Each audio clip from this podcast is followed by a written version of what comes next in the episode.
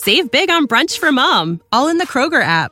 Get half gallons of delicious Kroger milk for 129 each, then get flavorful Tyson natural boneless chicken breasts for 249 a pound, all with your card and a digital coupon. Shop these deals at your local Kroger today or tap the screen now to download the Kroger app to save big today. Kroger, fresh for everyone. Prices and product availability subject to change. Restrictions apply. See site for details.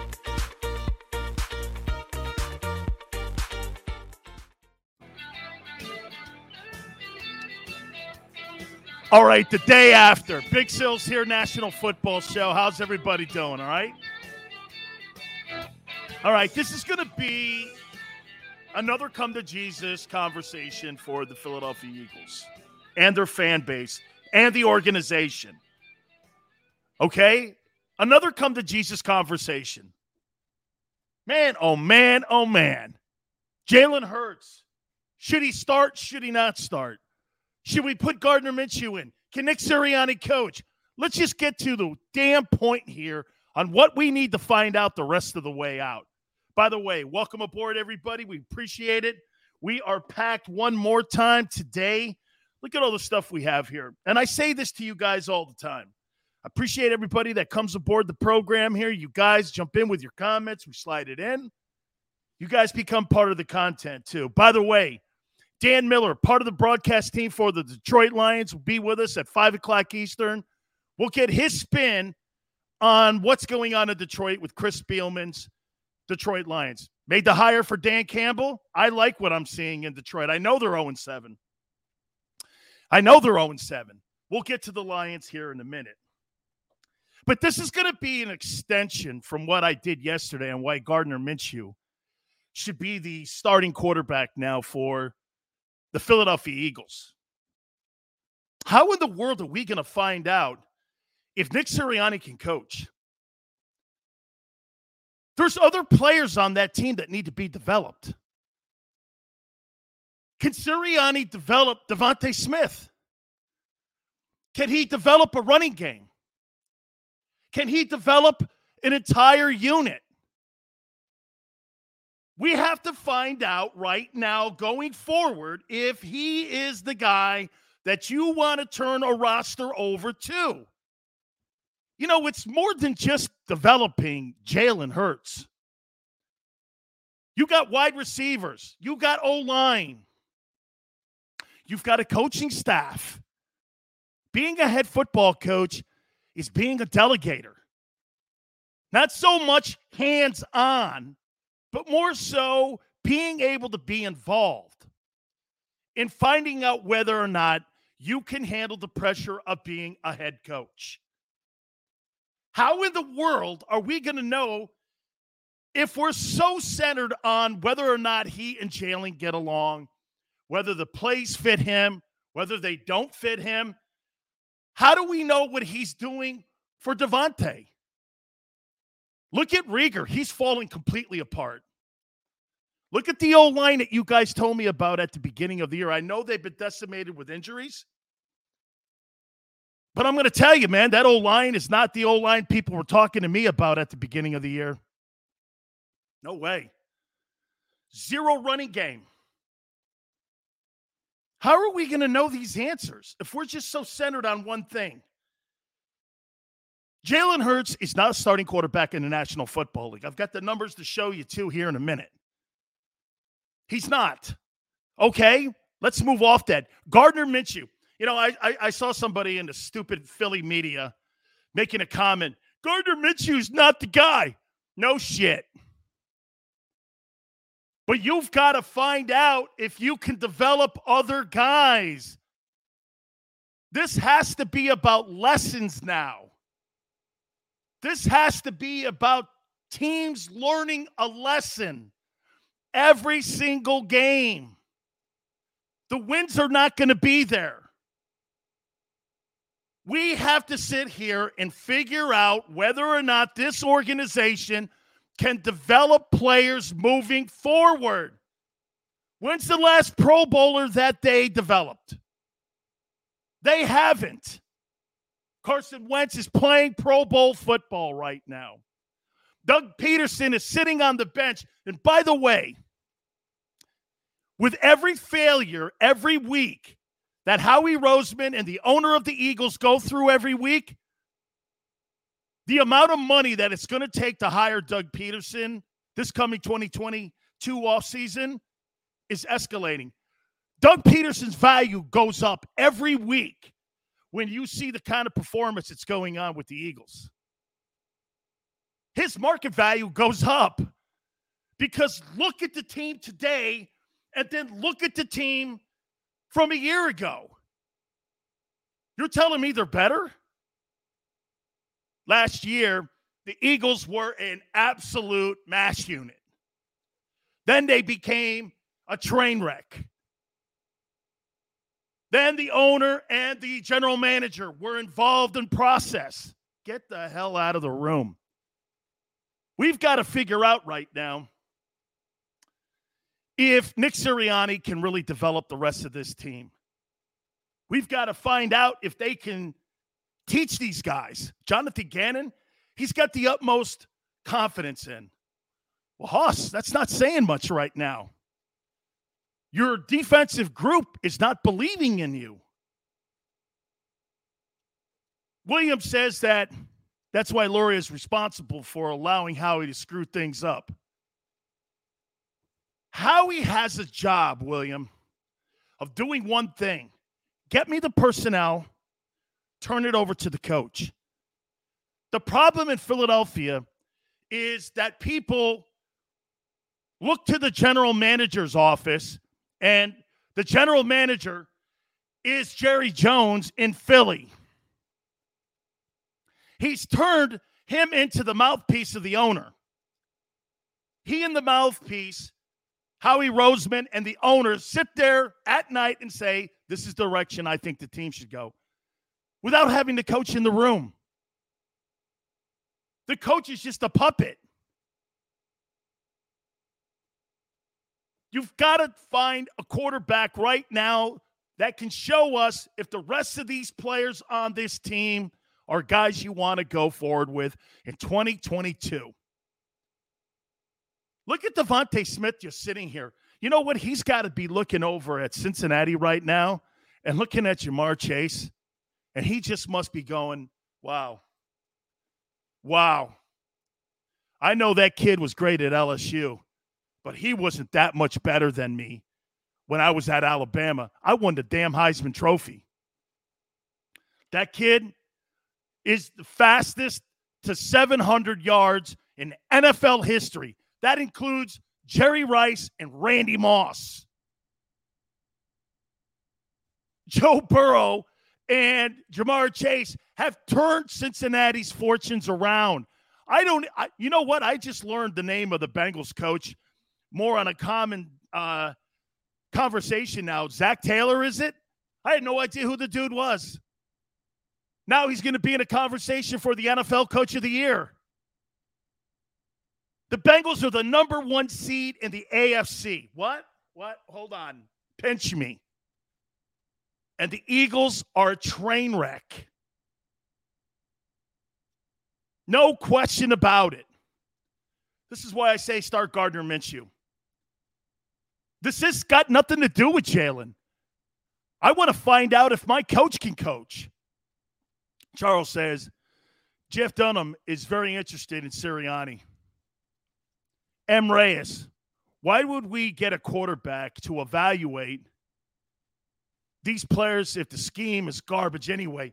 Then you fire the damn coach, M. Reyes. That is exactly my point. Think about what he just said there. Why would we get a quarterback to evaluate these players if the scheme is garbage anyway? Then you fire the coach. You made a mistake. Howie would go for that because those are his players. Tape weight says no quarterbacks this draft. Yeah, but there's free agent quarterbacks that are going to be out there that are going to be on the move. Okay? Got to find out if Sirianni can coach, guys. We already see what he's doing with Jalen. They're going nowhere with him. I don't care how many stats you show me. The number one stat and only stat I care about is winning and losing. Most of those stats, you know, the most of the stats that people are starting to um, put out there on me when it comes to Jalen Hurts are garbage stats. After they've been pounded, they make a nice fat, you know, run at the end of the game. They kind of make the game look good in the box score, but they're completely garbage. Let me show you something here where Jalen Hurts sits right now. 28th in completion percentage, 24th in yards per play, 27th in quarterback rating, 22nd in completion percentage. Dude, I know who he is. And some of you would say, well, it's the coach. Duh. Okay. Let's find out if it's the coach. The only way to do Hey, by the way, does Sirianni want to start Gardner Minshew? Why do you think they made that move to send Flacco with a conditional pick to the Jets and not have a even better potentially backup to Jalen? Against Detroit, if he starts falling all over himself, they will put Minshew in. Okay? Look at these stats here, man. We got to find out right now if he can coach. Personally, I'm having a problem with it. I totally am. The red. For all the garbage stats, omit the stats from the fourth quarter since he pads everything during garbage time. Absolutely, dude.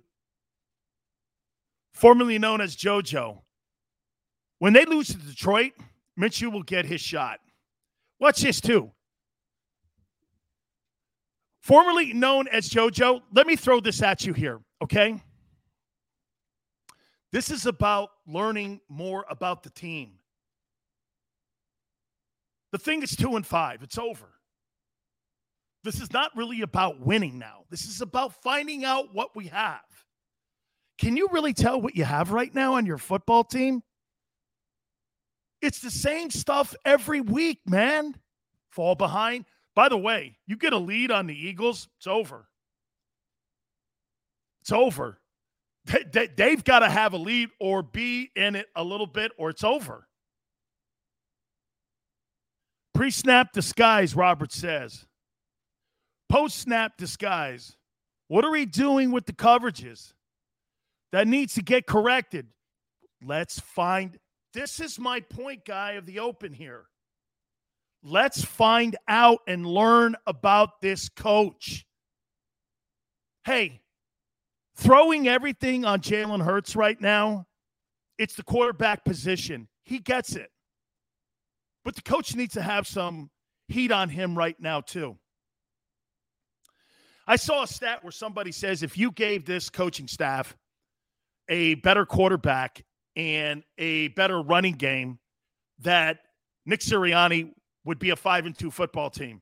Okay, well, let's find out. Let's see if it resembles a pro offense with a drop back quarterback and a guy who gets under center like Gardner Minshew. And by the way, one more time, let's underscore this. Okay, I'm going to underscore it one more time. Is Gardner Minshew the future of the Philadelphia Eagles when it comes to the quarterback position? Absolutely freaking not. But at least he can play a pro style offense. And that's what Sirianni coached last year in Indianapolis when he was the OC with Philip Rivers. Those guys won 11 ball games with him call, uh, calling the plays. Why don't? Why is it so difficult? Benching Jalen Hurts. I don't give a crap about his feelings. I got to find out if I can get the ball. How do you know if DeVonta Smith's good? Look at what you're doing to DeVonta Smith. You know what DeVonta Smith is doing right now? He's running routes for nothing. You drafted a guy in the first, actually, you've got two wide receivers that you drafted. Okay? Two wide receivers that you drafted in the first round. Are you ready for this? They're useless. They're absolutely useless. Useless because you can't get the ball to them. See if you can get this quarterback to get the ball. Let's see what we have at wideout. You know why Reagor looks the way he does? You know why he looks the way he does? Because he doesn't have confidence in the passing game and he doesn't have pa- confidence in the quarterback. You don't think DeVonta Smith, in his heart of hearts, when he was at Alabama, knows the truth about Jalen Hurts? There's a reason Nick Saban benched his ass. Remember something about Jalen. Unlike any other guy in that Eagle locker room, Jalen knows the truth about him. He knows what Nick thought of him. Nick's never going to come public and dog one of his ex guys, even though that guy went to Oklahoma. He's never going to do it because everybody looks at him as an Alabama guy. Well, he actually got booted out of Alabama because he was not going to be the starting quarterback there. Okay? So he knows the truth. Why he was pushed out of that starting assignment in Alabama because he wasn't accurate. He had accuracy problems when he was in Bama. And if you got accuracy problems and you get to the NFL, you, you think those are going to correct themselves? You think all of a sudden you become an accurate quarterback in the NFL if you work at your game and you're with better coaches? You know, one thing about Josh Allen at Wyoming, he was accurate. Okay? He just had horrible coaching until he got to Sean McDermott. Shepard says not going to happen because we have Rich Kotite and the new Tim Tebow. The offense surely looks like Tim Tebow's running it. Absolutely. Absolutely, Shepard. It's it, it so looks like what that offense was in Denver. Williams says Jalen came off the bench and saved two in the SEC championship against Georgia. Yeah, you know why? And that's a great point, William. You know why? Because they were scheming with all their defensive uh, preparation. They were doing it for Tua. It was a great changeup. That's what Jalen Hurts is. He's a change-up quarterback in case something's not going well in college. Let's put him in. Most defensive coordinators don't they don't scheme and put schematically defensive assignments together for two quarterbacks, especially ones that are so different. Two Tua's accurate. You know, one thing I'll say about Tua over the last couple weeks, two Tua's looking better. Tua's looking more accurate. They may not be winning a lot of games in Miami, but he looks better. It ain't him. That whole thing has fallen apart with the way that they've handled the whole Deshaun Watson sweepstakes. Chris Grier and Brian Flores should be held accountable for the way that they've dealt with that and ha- handled the whole thing. How do you develop Tua when Tua every day shows up to the facility not knowing if he's going to be a Dolphin or not? Okay? Wait, wait, watch this. If I gave the opportunity to have Tua Tagovailoa as the Philadelphia Eagles starting quarterback over Jalen. You take it in a second. Why? Because he's more accurate. He's more accurate, man. Dude, that guy on the other side of the football for the Eagles, too, man. Jonathan Gannon. You got Fletcher Cox barking now. Hey, you know, um, uh, yeah, sure, the scheme sucks. I'm paraphrasing for him. Two gapping? Hoss, do you know what two gapping is? You turn your D line guys into slugs. Jonathan Gannon thinks he has linebackers in Philly. Best part of his football team is his front four. For some reason, he doesn't know that. Okay? He just doesn't know that. Bill says Hurts is a one read quarterback. You know who said that to us about three months ago? Brian Baldinger. Brian Baldinger said that Tua needs to be more than a one read quarterback. He's taken off too much. But get this, guys, that's what happens when you're a young dude. Hey, by the way, isn't it funny? Why are you guys wanting to give Jalen Hurts all this time to be a starting quarterback in the NFL?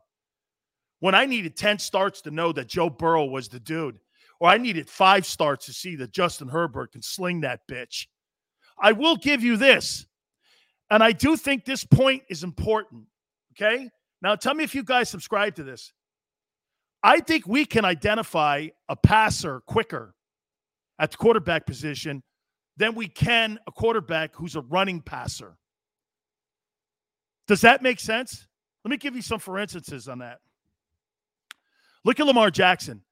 Lamar Jackson coming out of college, man. We were all like this. I don't know. And all of a sudden, that running quarterback became a quarterback. And it, after the first year, we were like, I don't know. And then all of a sudden, he started getting better and better and better. Dude, when you watch Justin Herbert throw the football in the first game against the Kansas City Chiefs, I was like this holy shit. When I, when I saw Joe Burrow throw the ball, I was like, wow, that guy can throw it. And he knows where to go with the ball. But the running quarterback's a little bit different to evaluate, isn't he? Because he uses that dual part of his game to be able to move the sticks in the same way. It's more about process. One guy is a process quarterback and he's a cerebral guy and he processes all the intel he gets. And those are usually your seven steppers. Some guys don't need to be a seven step guy and they could just take off with their great athleticism. Those guys are harder to evaluate. Okay? I mean, think about it. Red right there, right? I mean, when you see a guy drop back and you can see him throw the ball and you can see him process the information, it's quicker to get a sense of what that guy is. But when you have a guy get back here, he one, two, and he's off the read and he takes off running, you're not sure he's a good quarterback or not because he uses his legs. We're so used to seeing the Marinos, the Brady's, the Peyton Mannings. You know, the guys that just sit back there in the pocket. And that's what we see because that's been the most successful quarterback. What now, what's going on in college? You're seeing guys go like this on the third read. Well, if it's not there, I'm gonna I'm gonna take off. You know, these the the problem with that though is look, guys, how can you be a one or two read guy in today's NFL? That's the disturbing thing about Jalen Hurts. You can't hit these receivers like you could back in the day. Okay, these receivers are running in open space more so than they've ever. You can't mug these guys. So when you're looking off the reads after second read and you're taking off, that's going to be more noticeable than any other time. That's why people are going, man, he's a one or two read guy and he's gone. That can't be in today's NFL. These guys are open. You know how hard it is to cover people today? It's almost impossible to cover guys. Tape Weight says, How do you feel about Wentz? Wentz is playing Pro Bowl football. He's on pace for 4,000 yards. He's on pace for 25 touchdowns and two interceptions. He's on pace for a 102 quarterback rating. He's on pace for 65% completion percentage. I don't know. How do you feel about that? I feel pretty good about that. How do you feel? Like I said yesterday, Carson Wentz and Doug Pederson are making that organization look like turds. Who made those calls? To fire Doug and to get rid of Wentz. Who made those calls? Who made that call? You know, I, I see Jared Goff, and you're going to get a good sense of him this week. Jared Goff can play. Remember something? He's got an NFC championship ring in his pocket. He did take that Rams team further than anything that Matthew Stafford's ever done. Okay? He's not as consistent as some of the other great quarterbacks in the game, but he's not a dope. And if the Eagles don't put pressure on him, he's going to light him up, man, because that Lions team wants to win. I don't know if the Eagles want to win. Okay? I, I, I don't know that yet. Incognito. He's a zero read. If someone gets a little penetration on him, yeah. Takes off, RPOs, screens. Good night. Here, here. Here's a typical Jalen Hurts, Nick Sirianni offense. This is why we got to find out more about Nick. Watch this. Hand the ball off. Try to get a running game going in the first series. You see, it doesn't work. You give up on it. Now you're third and 11. How many times have we seen the Eagle offense on the first series or in the first three series, third and nine, third and 10, third and 11? Because they do those screens and RPOs. Kick it away, opposing team scores, field goal touchdown. You're behind because you gave up field position. You don't think these coordinators have the book on the Eagles right now? And because Nick is so limited on being able to, here, my opinion, here's my opinion on Nick Sirianni coaching Jalen Hurts.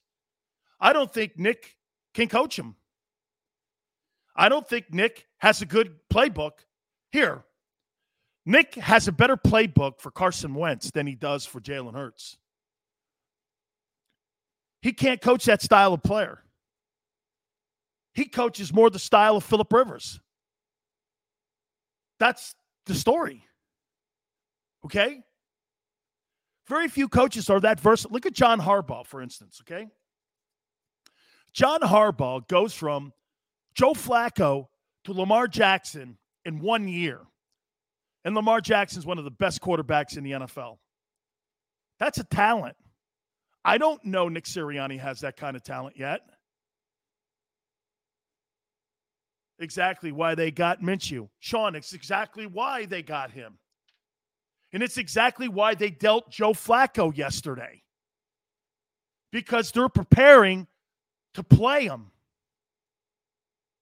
Minshew is going to, he's not a bad quarterback.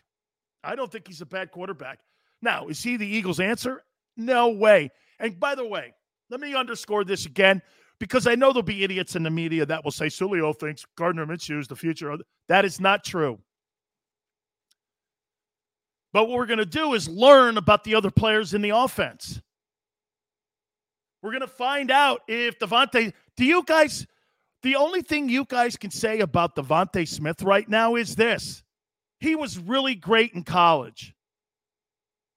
He's had a few games where he's caught some passes. I don't know anything about this receiver yet because they can't get him the ball. The quarterback is not capable of getting him enough targets to find out if Devon. You're wasting this guy's first year. Sean, we totally have to see what this coach is about. I would much here. i will concede on this. I would much rather fire the head coach than fire Jalen. I would. Because if he's not the guy, okay, and he's not the he's not the guy for my players, I want him out of here. I, I and then you go to the players and you say this, hey man, you know, I mean, you know, he came on high recommendation from Frank. Blame it on Frank players will go, oh, yeah, because he did. Nigel says the second we start Minshew, the offense will change. How about we run the offense with Hurts? Why would you run the offense with Hurts? I just gave you the numbers 28 in completion percentage, 24th in yards per play, 27th in QBR, 22nd in percentage. Why would you do that? Same stuff over and over? You're so predictable right now with the play calling. JoJo, he's not the guy for the future, but he should be the guy now so we can see if the coach is good enough. And what about the other players on the team? Don't you want to try to develop a running game with a pro quarterback? Jalen Hurts is not a pro quarterback. Man. Right? This makes no sense here. Why you would just keep putting that kid in there. It's like putting Justin Fields in Chicago in the starting lineup. Justin Fields should not be the starting quarterback in Chicago. I mean, this guy's the most sacked quarterback. He has no pocket presence. They've got no talent around him, and they're killing him up there in Chicago. You are putting out a young player with no help. We knew the offensive line was a train wreck in Chicago in the exhibition season when they almost murdered them. Dean says, Who do we start to fix the defense? You could start with your coordinator. Look at what Dallas did last year. They got rid of that old stupid ass two gap that Mike Nolan ran. People in Dallas hated Mike Nolan's style of defense. I hate it. That two gap crap is no good. They had me playing that shit in Tampa my rookie year. I was like, two gap. I played like I played a penetrating defense when I was at the University of Miami with Jimmy Johnson. Get in the backfield, wreak havoc. Pressure on the quarterback. TFLs. All that stuff, man. All right, I'm, I'm going to get back to your thoughts here. And I'm going to tell you again, okay? A little bit more information on Deshaun Watson. There's a little bit more information out today. Um, he is open, but I'm going to tell you what he said about the Eagles. I got it on high inside information on what he said about the Philadelphia Eagles. We'll talk more about the Lions. Dan Miller from the broadcast team of the Lions will join us at 5 o'clock Eastern Time. We'll get his thoughts on this 0 7 Lions team that the Eagles have coming up plus other news in the NFL and college football. You keep it right here on the National Football Show.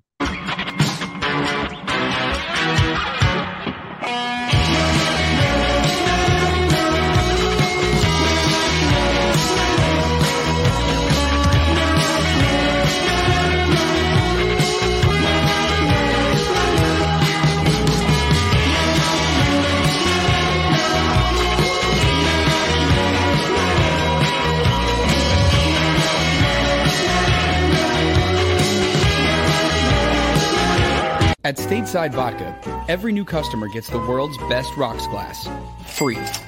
What's that? Uh, a rocks glass? You're telling me that bottle is cut in half? You could say that. Holy shit. And you're telling me I can get one of these glasses for free? That's right. One free rocks glass per customer with each first time purchase of Stateside Vodka. So good, it just disappears.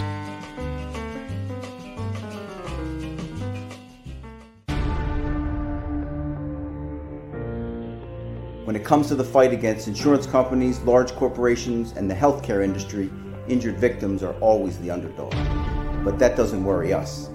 At Messa Associates, we're an injury law firm from Philadelphia, and we come to fight.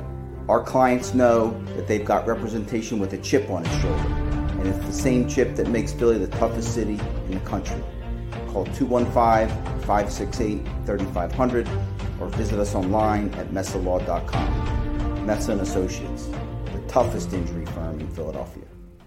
In Philadelphia, we celebrated the miracle with pride only five years ago. And then the following morning, IBEW Local 98 members went back to work, building this city, rescuing our communities from decay, and inspiring the young men and women of the region to take pride in who we are. Like the Cats, Local 98 members believe in hope. John Doherty, business manager of Local 98, says it this way. The best way not to forget where you come from is to never leave.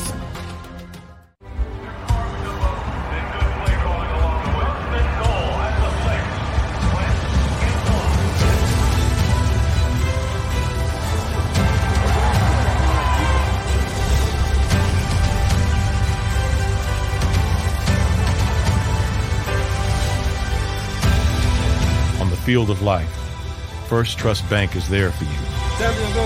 One, two, three. Because Philadelphia dreams deserve a Philadelphia bank. Go for the midnight dares.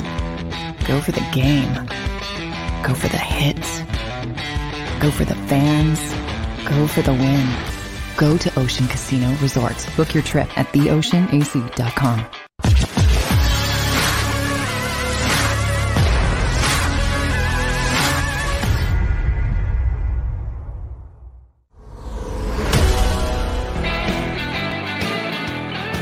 Welcome back, National Football Show. Boy, Big Sales. Don't forget Dan Miller, part of the broadcast team, will be at the top of the hour.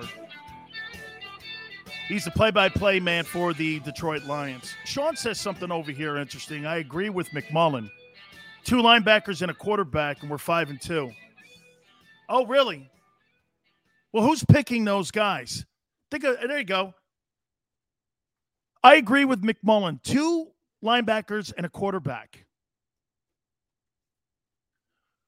Okay. Who's selecting those guys, Sean? Who's selecting those guys?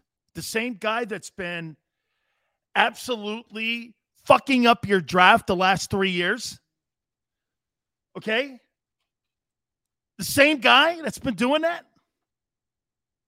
That guy? Good luck. Be back where you are three years from now. If that guy's making your selections in the NFL draft, Howie Roseman, you're going to be in the rotating cesspool known as a toilet bowl for the next three years. I'll see you in three years. Be in the same spot. Look at the coach from a year ago. Guy won a Super Bowl. Looks like the same football team to me. The front office has put its weight on this organization too much. There's no power structure. Nobody knows who's in charge. It ain't the coaches, it ain't the coordinators, it's the GM. He controls Sunday. He's only supposed to control the draft, free agency. He's supposed to be there to help, not hurt. Howie Roseman has been an awful GM. He's going to hang his hat on the Super Bowl. Well, GMs and head coaches who win that get fired also. Jon Gruden was a 500 coach. I never really thought John was that great a coach. Look at his record. He's four games over 500. Okay? Big Bird says he ain't taking no linebacker in the first round. You know what he should do? He should get that kid from Oregon. That kid from Oregon might be the best player in the NFL draft.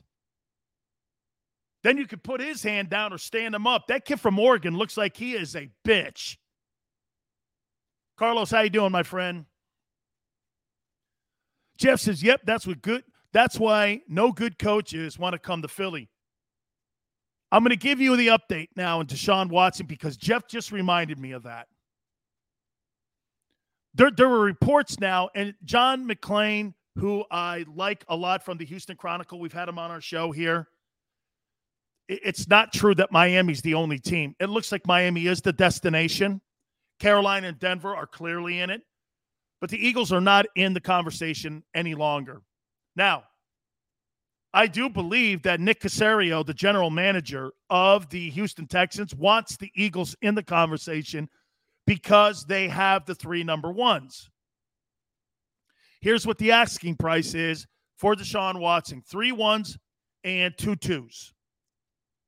That's a pretty steep treasure chest that some team is going to have to give up, okay? But that's a team's future. Dre Dog says, Dan, is it just me or 90% shotgun? Dumb? Are we not telling the defense? Absolutely. And then you got a one read quarterback.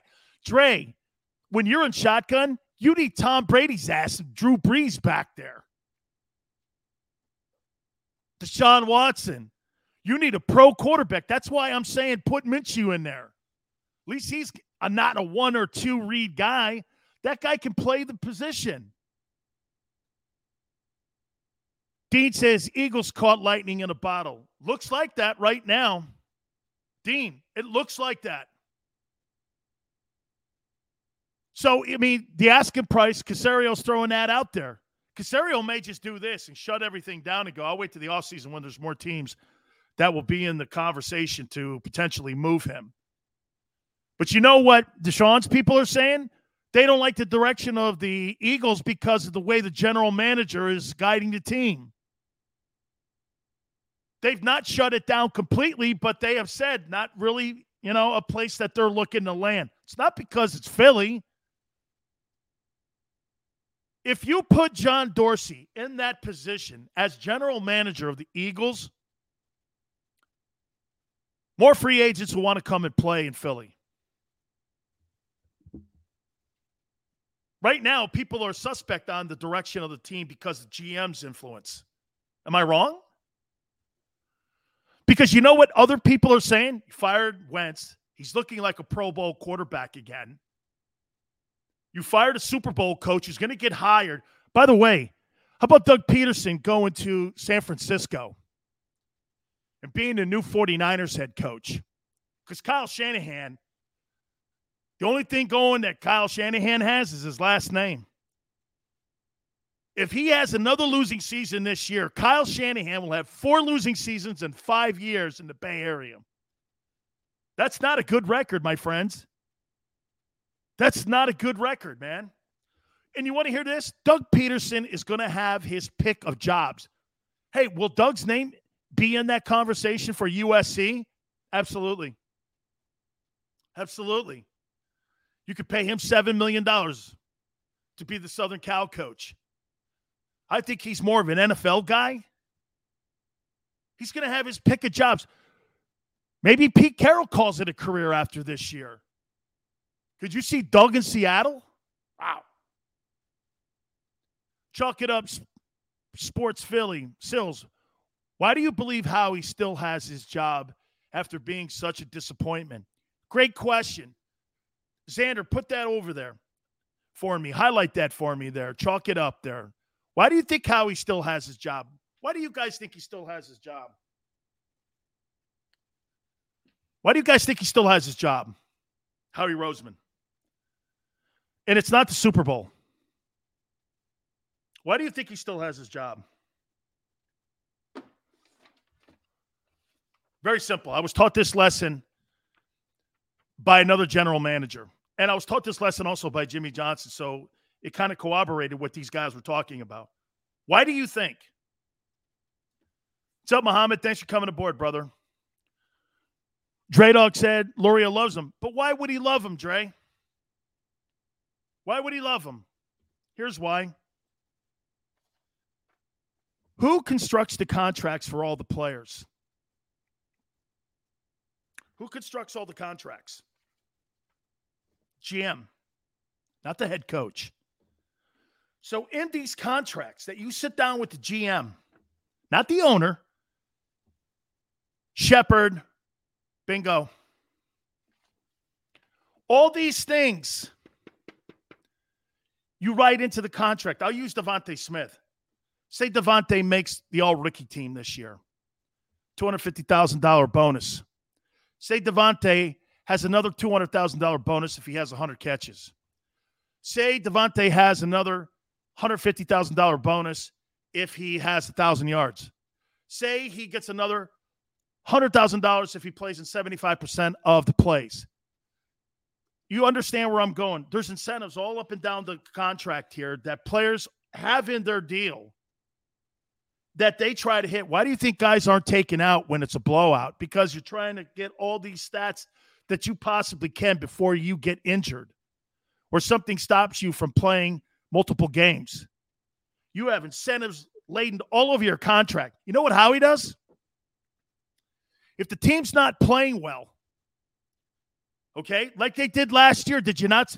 How embarrassing was that for Eagle fans, too? Let me put my hands over my eyes when I'm saying this to you. They were tanking games at the end and sitting healthy guys because they wanted to save money and not win games. Holy shit. Man. Would I not want to be part of that organization? Ugh. Man. Who was that quarterback they started at the end of the year? What was that turd's name? Is he even on the team? Remember, remember what Doug had to lie to the media and say that they they wanted to see him get reps? That was a total bullshit lie. Nobody wanted to see him. Somebody was probably on the cusp of making an incentive. Sudfeld, is he still on the team? You put a guy named Sudfeld into a game and you made some bullshit comment that you wanted to see him and what he was about when you had guys that were fighting for these incentives. That's a horrible franchise, my friends. That's a horrible franchise that somebody would sit a player in the final week of the freaking season, not allow these guys to get their incentives because why? You're saving the money for the damn owner. There's your team. And that's how the team is being run today. I already know the Eagles gave up in the front office on 2021 when they traded Zach Ertz away. Why would you trade a player? You see what Ertz did too? He got a TD. He'll make a gigantic impact for the Cardinals. Good for him. But when you have a young quarterback you're trying to develop, you take studs off your offense. Not that Goedert's not good, he is. You want to get him more touches? Really? Since when? How can you get him more touches and more targets when the quarterback can't get him the ball? Dude, the franchise is nickeling diming the players because the GM controls who plays on Sunday. You know what? I heard this last year that Howie Roseman gives the head coach Doug Pederson a year ago the roster on actives on Thursday. And I corroborated that and found it to be true. So the coach gets that sheet on Thursday. Dude, you're already into your work week. And you got to construct a game plan with the guys you give me and some of the guys that you don't want to pl- you don't want to play because there's money involved and because you sucked, you don't want to play them and you sit them active, healthy. You're not trying to win games doing that, guys. Look at what Matt Hatter says. Joe Banner used to do that. Gee, Joe Banner, the former GM of the Eagles, used to do that. I wonder why because it was a directive from the owner. It's a directive from the owner. That's the meddling of Howie Roseman. You know, that's the difference between him and Jerry, though. Jerry will pay his guys. Jerry overpays his guys. He overvalues his guys. That's the, the difference between the Cowboys and the Eagles. Jeffrey Lurie will sit you and you're healthy if you have an incentive that's coming up. Jerry will play you so you can get it. Okay? They will. All right, let me take a timeout. I'm going to get back to all your thoughts. I do want to talk a little bit more about Deshaun Watson. Also, my bottom five NFL teams. Are your Eagles in it? We'll head on it next. You keep here on the National Football Show.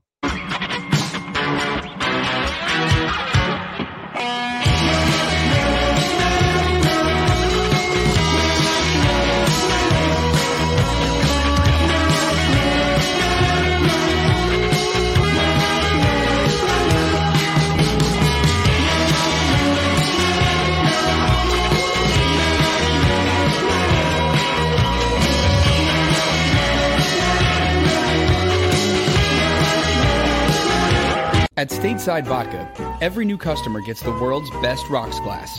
Free. What's that? Uh, a rocks glass? You're telling me that bottle is cut in half? You could say that. Holy shit. And you're telling me I can get one of these glasses for free? That's right. One free rocks glass per customer with each first time purchase of Stateside Vodka. So good, it just disappears.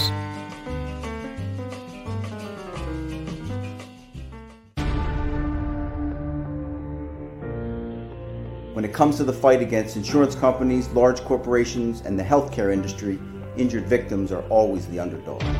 But that doesn't worry us. At Messon Associates, we're an injury law firm from Philadelphia, and we come to fight. Our clients know that they've got representation with a chip on its shoulder, and it's the same chip that makes Philly the toughest city in the country. Call 215-568-3500 or visit us online at messalaw.com. Messa and Associates, the toughest injury firm in Philadelphia.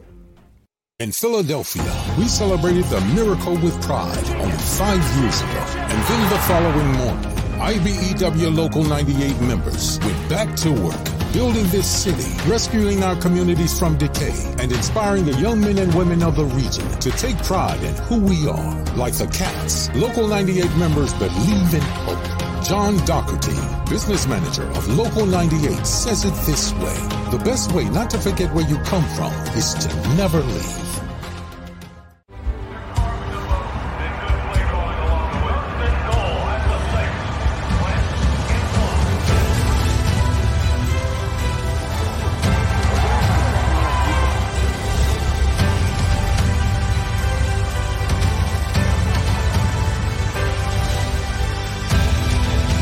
Field of life, First Trust Bank is there for you. One, two, three. Because Philadelphia dreams deserve a Philadelphia bank. Go for the midnight dares. Go for the game. Go for the hits. Go for the fans. Go for the win. Go to Ocean Casino Resort. Book your trip at theoceanac.com.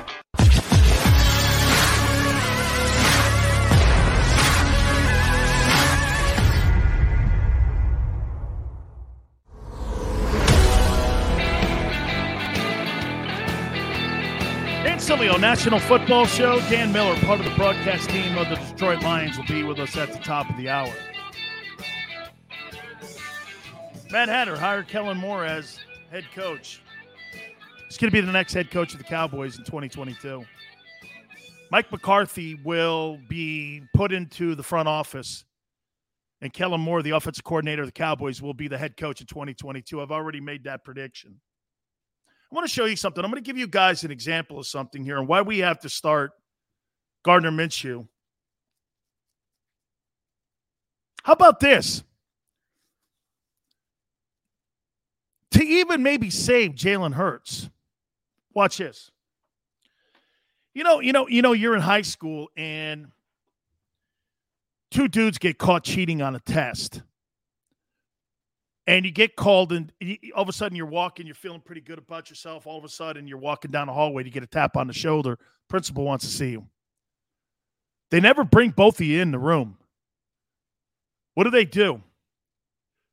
They interview you guys separately. They're not going to put you in the same room because you guys are going to corroborate the story you're going to get one guy in there. You're going to hope one guy breaks. You're going to find out a little bit more about one's character. Then you're going to bring the other guy in. And somewhere in the middle there, you're going to get the true story. Right? That's what they need to do with Sirianni and the quarterback. They need to divide them here. Is it Jalen? Is it Sirianni? Is it both? How are you evaluating this? Are you just under the assumption that Nick Sirianni is a great coach? And if you're going with that notion, guys, there's nothing that you and I will say here today or moving forward. He'll be the head coach here come hell or high water. Doesn't matter. You see, what happens here in Philadelphia, unlike in New England, and I'll make this point to you New England, they make the tough cuts. And what they also do is they move off of their mistakes immediately. They move off mistakes without hesitation. The Eagles will never do that because the general manager's mistakes are glaring every week the Eagle team takes the field. The receivers, the linebackers, the construction of the team. Carson Wentz succeeding. Doug Pederson, a hot command. Doug Pederson's name is in the conversation for the Southern Cal job. How did that guy go from being fired in Philadelphia to being considered one of the premium and gold standard college football jobs? And he's, I don't know, has he ever coached college? How does that go from that? How does he go from losing his job in Philly to being the USC coach? And he's in a conversation with Mike Tomlin. How did that work like that? Within a matter of six months, Doug Pederson's name is in the conversation for USC. okay. Well, something ain't right here. Wait a minute here. Let, let, let, think about it for a minute. So Wentz is playing Pro Bowl football again. Frank's got him on his right path again. He's got two picks this year. He's got 25, or no, He's on pace for 25 touchdowns and two picks. And Doug Pederson, every time that there's a job opening, his name becomes available. By the way, what was the first name that was thrown out after Jon Gruden resigned? Doug Pederson. Jesus, criminy. How does it go from that? You let two guys go. You needed to restructure your front office. You needed a clean sweep. How many years? Wait a minute. I'm getting pissed off here. You know why I'm getting pissed off? How many years have you guys been fucking talking about this? How many years have you guys been doing this?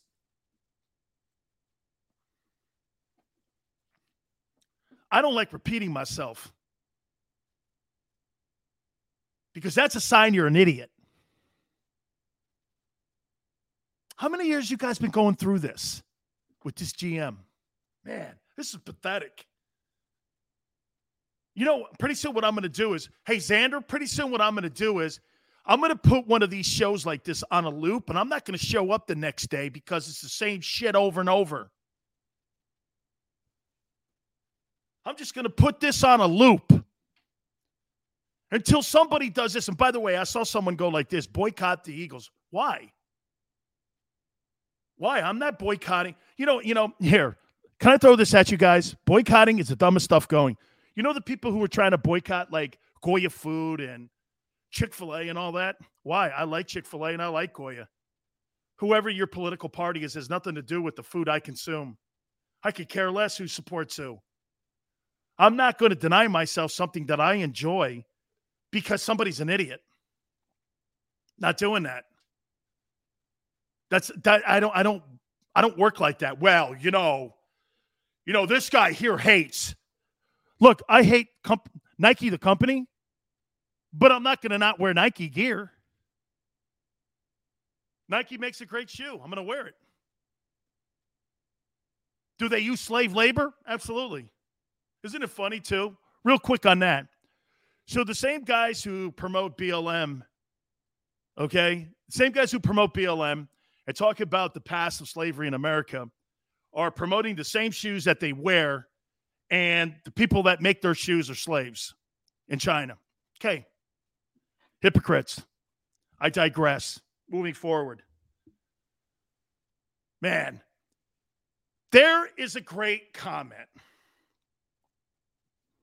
Hit a B. How do we fix this? Amen. Amen, hit a B. Smartest question said all day. Okay. We'll get to that here in a second. And I got to tell you something. And I said this before, and I'm going to say it again to you. I love what they're doing in Detroit. I know the team's 0 7. But one of my dear friends, Chris Spielman, is now the president of the football team. And I got to tell you, there's a sense of urgency in the room. I see the passion. They play their asses off every single day that they're on a field. Let's get to our friend Dan Miller, part of the broadcast team for the Lions. And Dan, I appreciate it. I got to tell you, man, I mean, it's funny. We're talking about Philadelphia's ills right now. I look at this 0 7 Lions team, and I feel better about what you guys are doing in Detroit than I do what's going on in Philadelphia right now. And I hope everybody else is feeling that same way. I know it's tough to look at when it's 0 7, but how, how, how do you feel about the way things are rolling uh, towards uh, going forward here with the Lions? Well, I mean, obviously, Dan, you'd like to have a win. you'd like to get off the schneid and, and not be sitting there at over, but uh, they've had a couple of them just ripped away from them. One on a 66 yard field goal, one at a 44 yard field, excuse me, 54 yard field goal.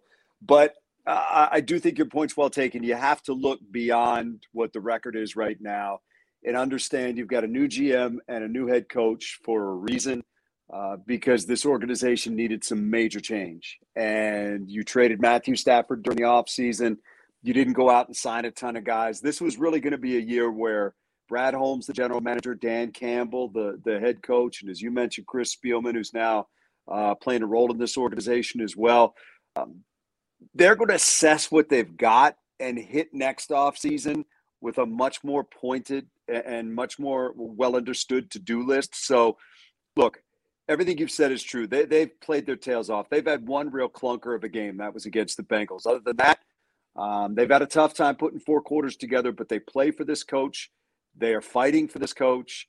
And the key is that that's got to continue. It was apparent very much so in, in Los Angeles on Sunday where they had a chance at the end, but came up short. But um, it's it is a transition and a rebuild that they're not fun, but what you're looking for are signs of, of how the organization is is moving forward, and you're seeing that with the way that they've played. Dan, you know, I had a conversation with Chris. I texted him the other day because I was talking to Tony Dungy about this.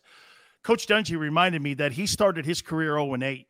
And mm. it was more about changing the culture in the room first because you've got to create a sense of urgency on what is expected with this new group of coaches and front office personnel before you even lay the bricks, like you said, going out and finding players, identifying players in the NFL draft. And to me, that I, I'm noticing the culture change. And the culture change is playing hard, not surrendering, not putting the hand up. So the culture is, and this has to start with Dan Campbell. Give me your assessment of what Dan has brought to um, the team so far in your eyes.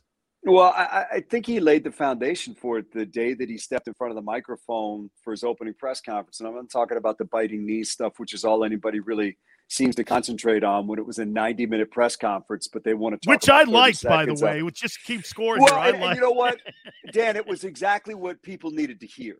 And what you have to realize is he was speaking to his players, and I know you know this. He was speaking to his players, he was speaking to the media, and he was speaking to the fans. And – that little snippet that everybody, every talk show I go on, people want to make fun of it and ask me about it and how silly it was. And I have to tell them, look, it was a 90 minute press conference. I've been through a lot of those. I've been through a lot with the Detroit Lions, and I've been through a lot covering sports here in Detroit for 24 years and being in the business for 40 years.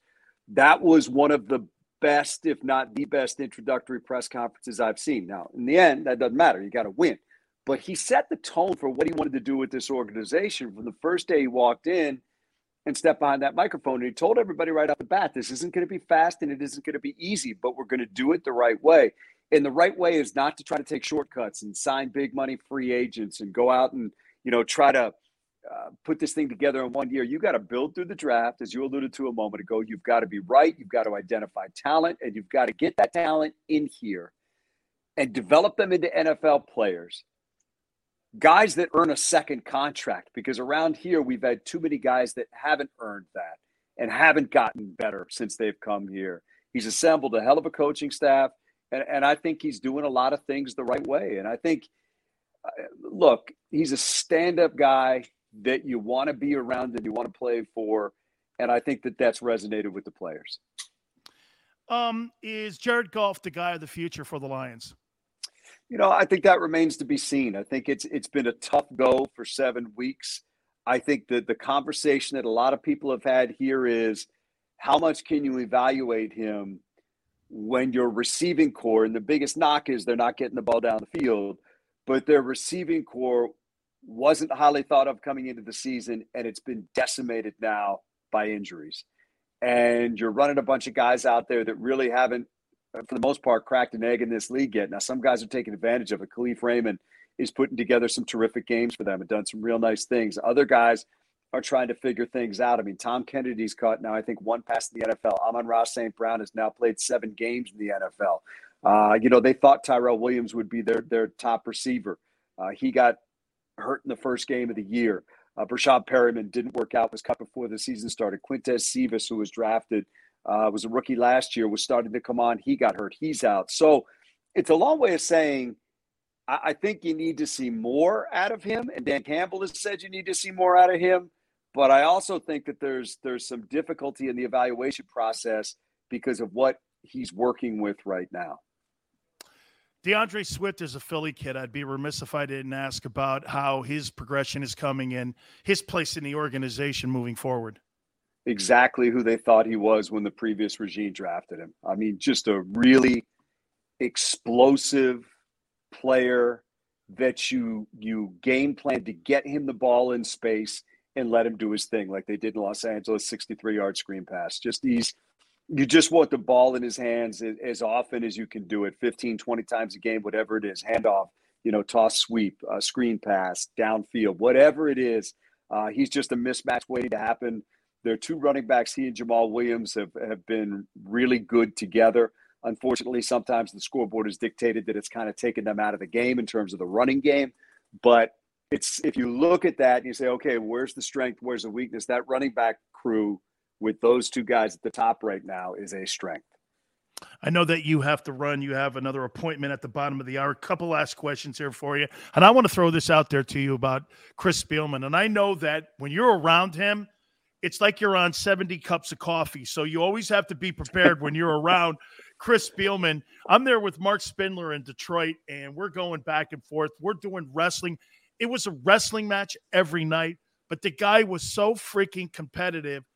I think the one thing that Chris has put an injection into that organization, Dan, it's a sense of urgency that some places don't have. And you could see him walking around. His brother Rick has done a pretty good job in Minnesota as general manager there. So football is in his blood. This is something that he really likes. I'm just wondering, um, can you feel some of that influence of what he's brought to the organization? Yeah, I think you can. And, and I'll tell you what, Dan, they needed to bring the building back together. The building had been fractured with everything they had gone through uh, with the previous regime, and it didn't work. And it's not, you know, necessarily an indictment on them. What they tried didn't work, and things started to fracture. They had to get every department, not just football, but sales, media relations, public relations, everything back together to feel like they're a unified organization and that the Detroit Lions mean something to one another. Everybody understands the importance of one another and that they're going to do this together. And that started with the hiring of Chris. Uh, that, that was the vision that Sheila Ford Hamp, the team owner, had in bringing him back and making him part of this thing. He brings the tradition of the team. And I look, the tradition isn't the, the, the winning organization that everybody wants it to be, but Chris Spielman is the Detroit Lions. And he is the good part of the Detroit Lions. He is the guy that when you walk through a parking lot, he resonates with fans. They love Chris Spielman. So to get him back in there and to have him kind of spearhead part of the the the bringing the the bringing the organization back together has been impactful. And you said it. I mean, he's just a he's just a good guy who does things the right way and is so much more than a football player in terms of being a man, being a father, being a friend, being a, member of this organization now. That it just it's, it's been a great move. And let me add this: he is going into the Pride Lions, so his name will forever be up on the wall of the stadium as of this Sunday, which is a well-deserved honor. You know, in closing here, I'll, I'll just tell you this, Dan. I mean, you know, I had a cup of coffee up there in Detroit, and I will promise you this: that fan base, if they had another year where you saw, like maybe back in the Wayne Fontes year where they went to the NFC Championship, those fans used to come out and watch his practice over near the Silverdome there all the time. It's a great fan base. It's been a depressed fan base because of the teams not winning, but don't kid yourself. That not you, but you know this, but I'm mm-hmm. talking everybody out there listening. It's a hell of a fan base when they're winning and they just want to see some winning football. And I think you guys got the group there to get this thing turned around. And I'm expecting great things out of you guys over the next couple years. Have a great call this weekend, Dan. Dan, thank you. I appreciate you having me.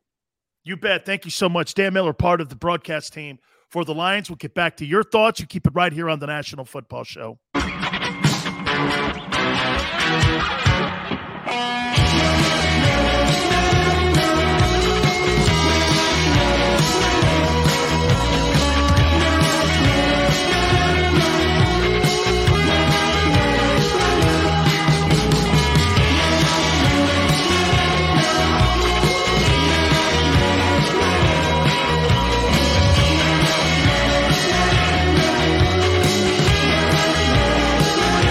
At Stateside Vodka, every new customer gets the world's best rocks glass. Free. What's that? Uh, a rocks glass? You're telling me that bottle is cut in half? You could say that. Holy shit. And you're telling me I can get one of these glasses for free? That's right. One free rocks glass per customer with each first time purchase of Stateside Vodka. So good, it just disappears.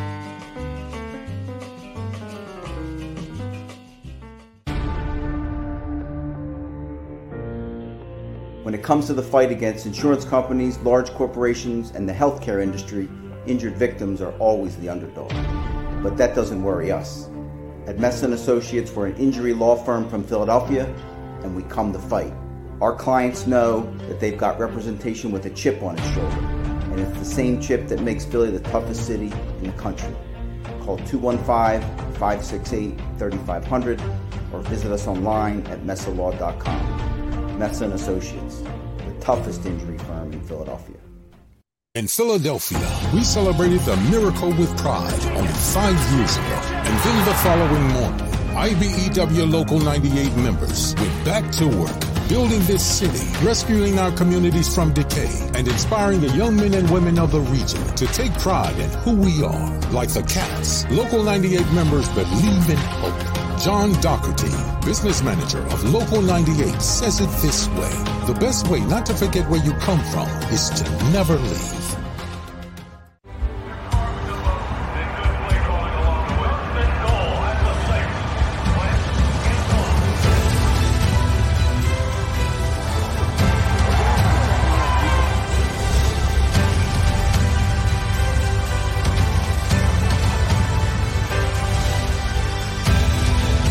Field of life, First Trust Bank is there for you.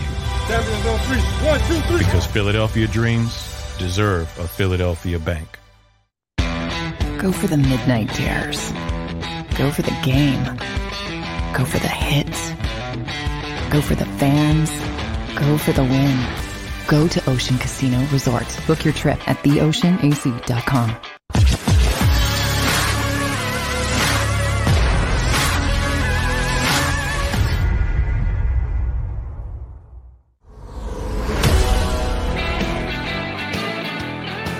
National Football Show, Dan Sileo.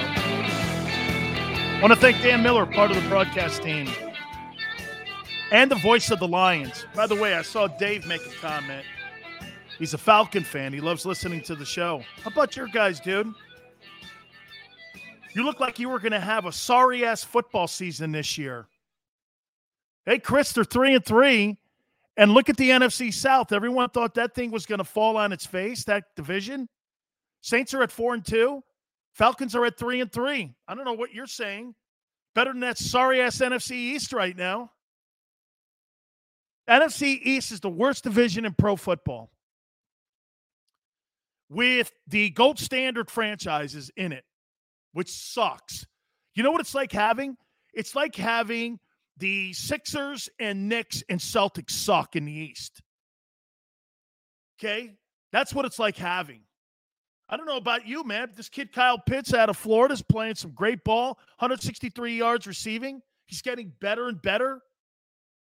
I don't know what you're talking about, man. Falcons are at three and three after getting crushed by the Eagles. The Eagles in the opening game. That guy's panning out. That kid Pitts. Now, look, Pitts is not going to be a guy you line up, and he's going to be one of those blocking tight ends like Gronkowski. But you put him in space and you get him out in the perimeter on linebackers, they can't defend him. He may be the most gifted athlete in last year's NFL draft, Kyle Pitts, the tight end from Florida. That kid can play, dog. Hey, Chris, Matt Ryan ain't the problem in Atlanta. Hey, by the way, if I were the Eagles, guess what? Atlanta may want to move off that guy. The only reason that the Falcons didn't move off of Matt Ryan this offseason, you know why? 68 million reasons. Too much of a cap hit. Next year, that accelerator kicks in. They could defer the money out, Atlanta can, and they could potentially move. If they want to move off of Matt Ryan, Matt Ryan in Philly, I'd be great with that. I would be great. Okay, I, would be great with that. Matt Ryan, dude, he's he's a he's got Hall of Fame numbers. And everybody's going to sleep on Matt Ryan. You know, they're talking Russell Wilson, they're talking uh, Aaron Rodgers. I don't know. Matt Ryan? Hey, who would you take, Matt Ryan or Matthew Stafford? before what you're seeing in Los Angeles, who would you have took when Matt Matt Stafford was in Detroit? Okay? Look at what Matt Stafford's getting now with better coaching with Sean McVay. You would have took Matt Ryan in 10 seconds. Now you're more like this. I don't know. This kid Matthew Stafford's looking like, yeah, right now, Jeff, you would, but not in Detroit, you wouldn't. Okay. Dave says Matt Corral has Philly written all over him. He's a bum. That kid from Ole Miss is a bum. No, thank you. Sick and tired of RPO dudes. There's only one guy in the NFL that runs RPOs to a Pro Bowl level, and it's in Baltimore. Yeah, okay, you got somebody like that guy. You think Matt Corral is Lamar Jackson? I don't. Yeah, Falcons are three and three, man. Don't be shitting on them. Playing pretty good ball, man. Back to 500 after that start. Looks like some pretty good coaching going on to me. right?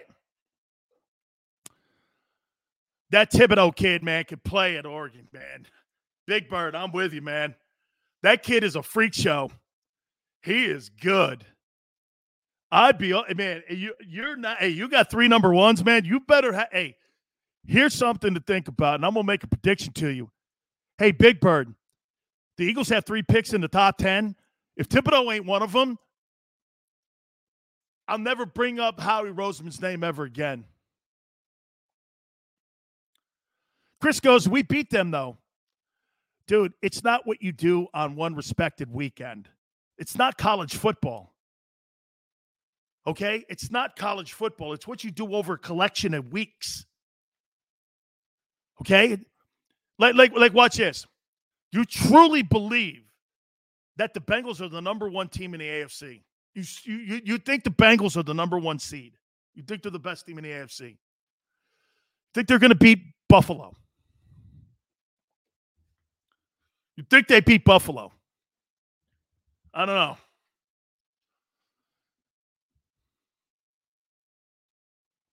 Dave, I say this, man. I w- I wouldn't mind Joe Brady as being the next um, Philly coach, formerly known as JoJo. Lions 28, Eagles 24. About right. We'll talk more as we get closer to the end of the week. Joey B, marathon, not a sprint. Exactly, man. This ain't college football where if you lose one weekend in the NFL, you're see you're you're a lesser team. That's not true, man injuries, war of attrition, some of that stuff, it, it, it piles up on you. You got to look at the collective and make trends on what you're seeing for the first half of the season. By the way, are you really going to gauge a team that played great in the first half off of one loss when we're talking about, say, Green Bay? Green Bay's got a tough one on Thursday, and they don't have Davante Adams because of the COVID dumbass rules and they don't have him. So if you think they lose, they're not going to be still considered one of the best teams in the NFC. I don't know. I, I am not going to subscribe to that. Hit a B says Bills win. No question. I agree. But I, hey, I wouldn't have a problem with Matt Ryan in Philly. Joey B says, Dan, thoughts on why Carson Palmer mentioned Tomlin for the USC gig? Yeah, because he wanted to throw something out there to get his name relevant. That's what he did. Oh, is that a shocker? People making noise just to have them stand on an anthill and tell everybody, look at me? Carson Palmer? Who's Carson Palmer? Who's Carson Palmer? I'd rather hear from Drew Bledsoe. Carson Palmer? Carson Palmer's a dude, like I said, that stands on an anthill and screams. Look at me. Okay. Brady stands on the same anthill and doesn't have to scream. You figure it out. Dave says Carolina fans are ready to run Brady out of town, Dan. It's true, man. They've lost some games in a row. They, I may want to even get a mulligan on that take. Big Chris says I take Carson Wentz right now over this. Oh no, Chris. Chris, you can't be one of those guys now, are you? You weren't one of those guys that went with the mob in Philly and you burned him at the stake. Get him out of here. He sucks. He holds on to the ball too much. Too many interceptions and sacks. He sucks. Come on, man. You were part of the mob in the parking lot there at Lincoln Financial. And everybody had Carson Wentz to the stake. And everybody was throwing their coals in and their lighters in and their flames in. Come on now. Now you see him playing Pro Bowl ball. Everyone's like, well, you know, maybe, hey, it's one thing to be wrong, but it's another thing to go, hey, I was one of the guys who wanted to keep him. Nobody wanted to keep that guy last year. Right? People don't know what they want when it's out of town. Hey, man, newbie highlighter. hey, watch this. Hey, I said this yesterday. Watch this newbie highlighter. What? So you fired Doug Pederson and you got rid of Wentz. For what? This? How come when I look at the Eagles, I feel like I'm on the Space Challenger shuttle uh, flight? right? How come I feel like that? Throttle up.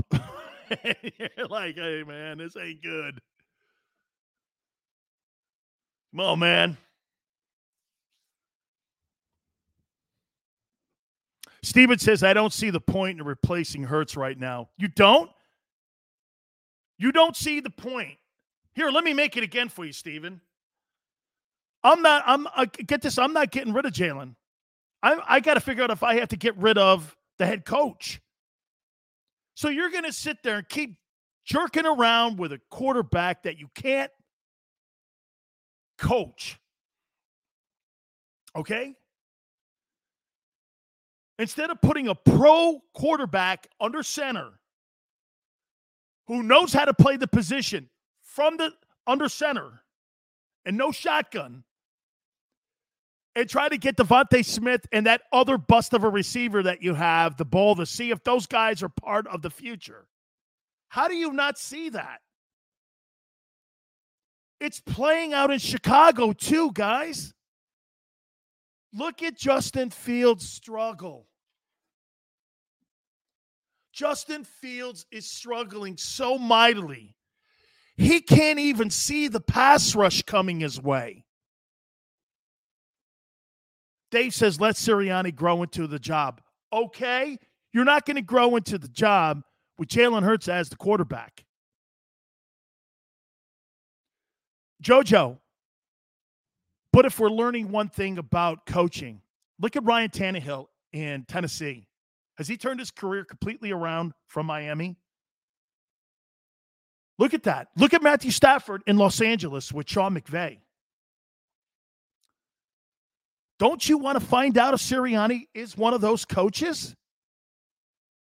Matt Nagy, he can't get out of his own way right now because the quarterback can't see pressure. And the most important type of pressure, you know what that is? Up the middle. Up the middle pressure. Dude, that's right in your face. We're not even talking about perimeter pressure. Like, let me let, let me let me put this in and give you a little bit here. When you're a really great quarterback and you know how to play the position, you've got to have like spidey senses, you know, Spider-Man senses. You feel the pressure. You know that you have 3.3 seconds to get that ball out. Ooh, one, two, three, boom. One, two, three, boom. Why you don't get to Brady. Everyone goes, man, don't you? You have to pressure Brady. How do you pressure Brady when he gets rid of the ball? You see, here's what makes Brady. Who's a better athlete, Jalen Hurts or Tom Brady? It's a dumb question, isn't it? Jalen Hurts. He's a superior athlete. Well, why does Tom Brady never get sacked? Can you guys answer that? Why does Brady never get sacked, it seems? Why doesn't he get sacked? And yet all these running quarterbacks get sacked a lot, don't they? Brady walks to the line of scrimmage, guys. He walks to the line of scrimmage. He already knows where the ball's going. He already knows. Jalen walks to the line of scrimmage. He has no idea where to throw the ball. The one read's not there, he's taken off. You become one dimensional that way. That's what every coordinator is praying for. You can't run the ball because you refu- refuse to run the ball as an offensive coach. Again, finding out if the coach can coach or not. Incognito says Brady has the fastest arm motion ever measured. Okay. Well, you just can't have that if you don't know where the ball's to be thrown. This guy doesn't have the greatest arm strength in the history of the game. He wasn't the greatest athlete. Did you see those combine films of him? He ran the slowest 40 yard. Hey, here's a perfect example of this. Do you know who ran the fastest 40 yard dash in combine history? Justin Fields. Do you know who ran the slowest combine 40 yard dash in history at the quarterback position? Tom Brady. What's that 40 mean to me? Nothing. Nothing. Every time someone goes, well, he won in college and he's a fast guy. What's that got to do playing quarterback in the NFL? What's that got to do with it? Has nothing to do with it. Well, well, you know, we need to see more Jalen. Really? Funny. I only needed to see 10 games of Joe Burrow. But we need a little more time here, right? I needed to see five games, Justin Herbert. How many games did you think you needed to see of Patrick Mahomes? Full season and a half? You got 50 games in on Baker Mayfield. What do you think of Baker Mayfield after 50 games? Cleveland's still assessing that. When you're in Los Angeles with Justin Herbert, you went like this after the first start against Kansas City. This bitch can play. This bitch can play, dude. Man, they were talking about Patrick Mahomes behind Alex Smith the whole time Alex Smith was starting in Kansas City.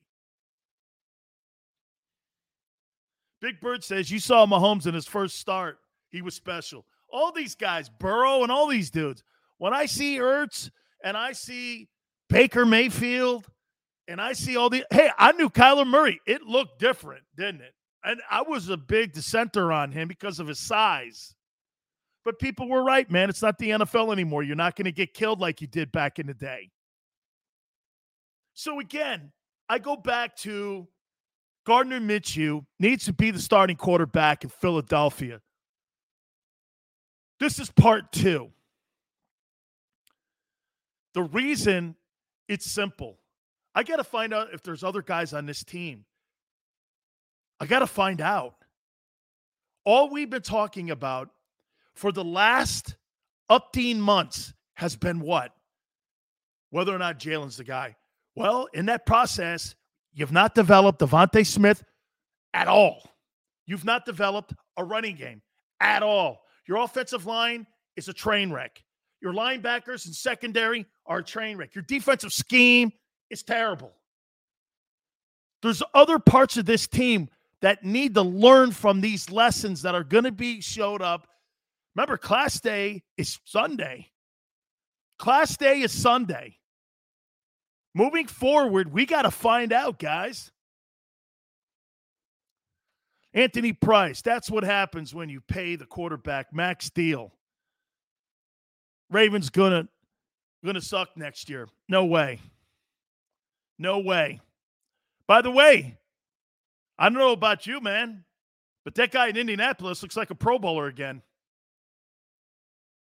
I don't know what you're watching, but I'm watching Carson Wentz look like he's going to the Pro Bowl again.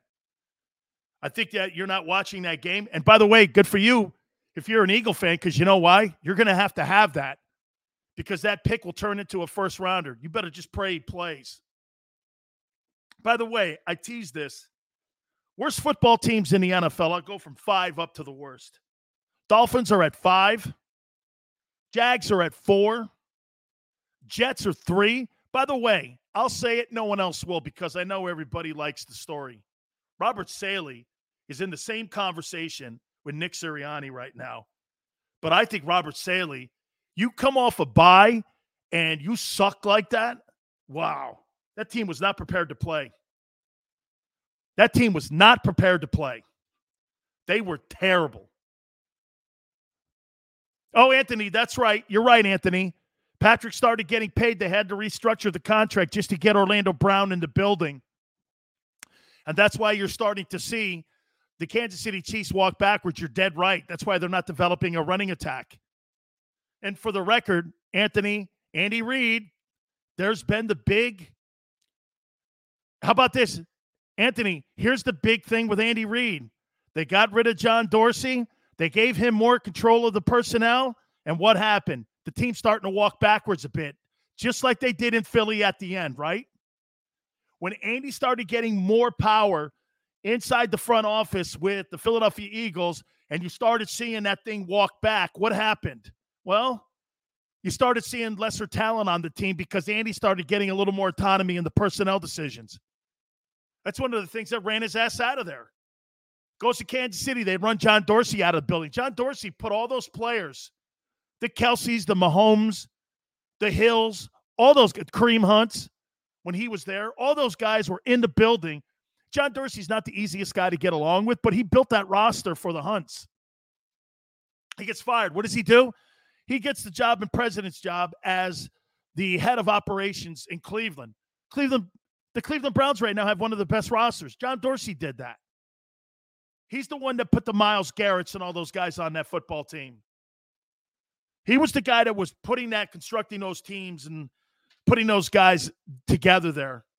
I mean, there's no there's no question the guy knows talent. He's just not very good when it comes to dealing with people. I got the Texans too, and I've got the Detroit Lions, the worst team in the league. So it's Dolphins, Jags, Jets, Texans, and Detroit. If I were Eagle fans and I were the Eagles, I wouldn't lose to that Lions football team this weekend because you'll be in the five and you'll be one of the worst teams in the National Football League. So, dude, a lot of issues, man. Most of them are personnel. That's the point of trying to figure out your coach. Jesus criminy, man. I mean, look at look at what they did in Miami when they had a quarterback down there for uh, Brian Flores. Ryan Fitzpatrick is nobody to write home about, but he was winning games for them. Think about how important Ryan Fitzpatrick. That's the perfect example. Think of this for a second, guys. Think of how important Ryan Fitzpatrick was to the development of the Dolphins over the last two years that he was there. They were getting better. They jettisoned Ryan Fitzpatrick. They're one and six. Was Ryan Fitzpatrick the answer? Like, is Gardner Minshew the answer in Philly? Absolutely not. But at least the other players were getting reps. You were finding out if you had a running game. You were finding out if you had wideouts. You were finding out your old line because he knew how to play the position.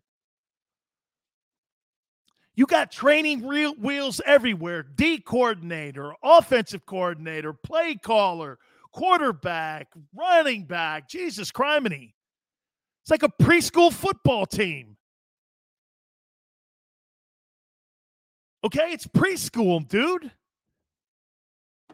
take a time out. We'll get right back to you. Keep it here on the National Football Show.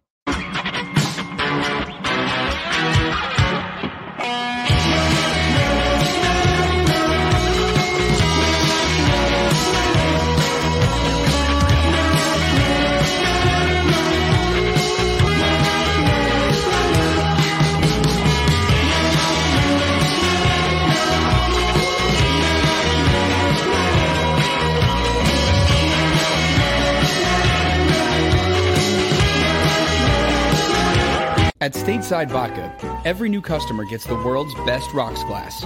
Free. What's that? Uh, a rocks glass? You're telling me that bottle is cut in half? You could say that. Holy sh! And you're telling me I can get one of these glasses for free? That's right. One free rocks glass per customer with each first time purchase of stateside vodka. So good, it just disappears.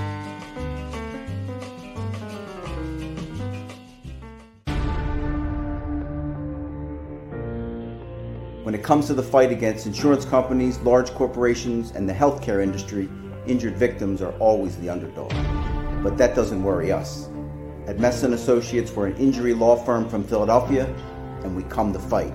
Our clients know that they've got representation with a chip on its shoulder, and it's the same chip that makes Philly the toughest city in the country. Call 215-568-3500 or visit us online at messalaw.com. Messa Associates, the toughest injury firm in Philadelphia. In Philadelphia, we celebrated the miracle with pride only five years ago. And then the following morning, IBEW Local 98 members went back to work, building this city, rescuing our communities from decay, and inspiring the young men and women of the region to take pride in who we are. Like the Cats, Local 98 members believe in hope. John Dougherty, business manager of Local 98, says it this way. The best way not to forget where you come from is to never leave.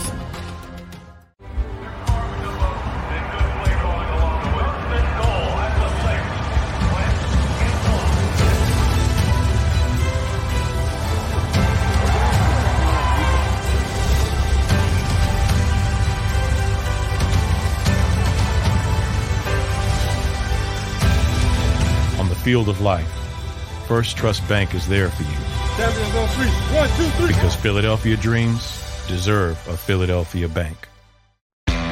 Go for the midnight dares. Go for the game. Go for the hits. Go for the fans. Go for the win. Go to Ocean Casino Resort. Book your trip at theoceanac.com.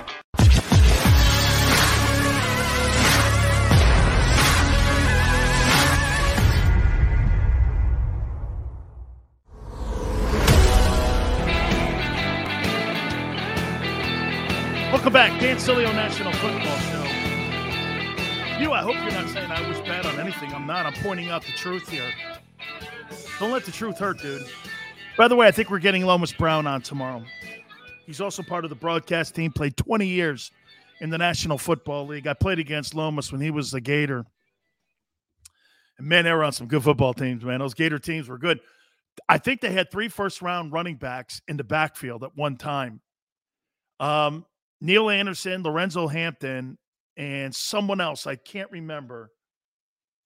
Neal Anderson, Lorenzo Hampton, and they had somebody else back there. God, I can't remember. I think he played in Seattle. Had three first round running backs. They were incredible, man. And they ran that wishbone at us. They beat us one year, 28 to 3. We went on to win the national championship still, man. Them Gator teams were great. Anthony Price says if Carson Wentz, let me get back up there, man. Guys, I really appreciate everybody coming aboard. Carson Wentz keeps playing good. Eagles might have three first rounders. No, I, I agree. By the way, guys, I was just reminded if you can, please hit that like button for me, man. I really appreciate it. You guys, hey, the last two days, you guys have been banging on that like button, man, and we really had a lot of great responses. And I can't thank you enough for being part of the program. And and and for the record, man, you know, unlike the news talk people, let me say this to you guys.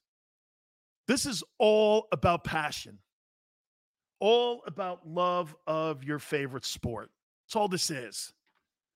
You know, like in the news media, people talk hate all the time. It's got nothing to do with hate. It's got everything to do with telling the truth and playing well. By the way,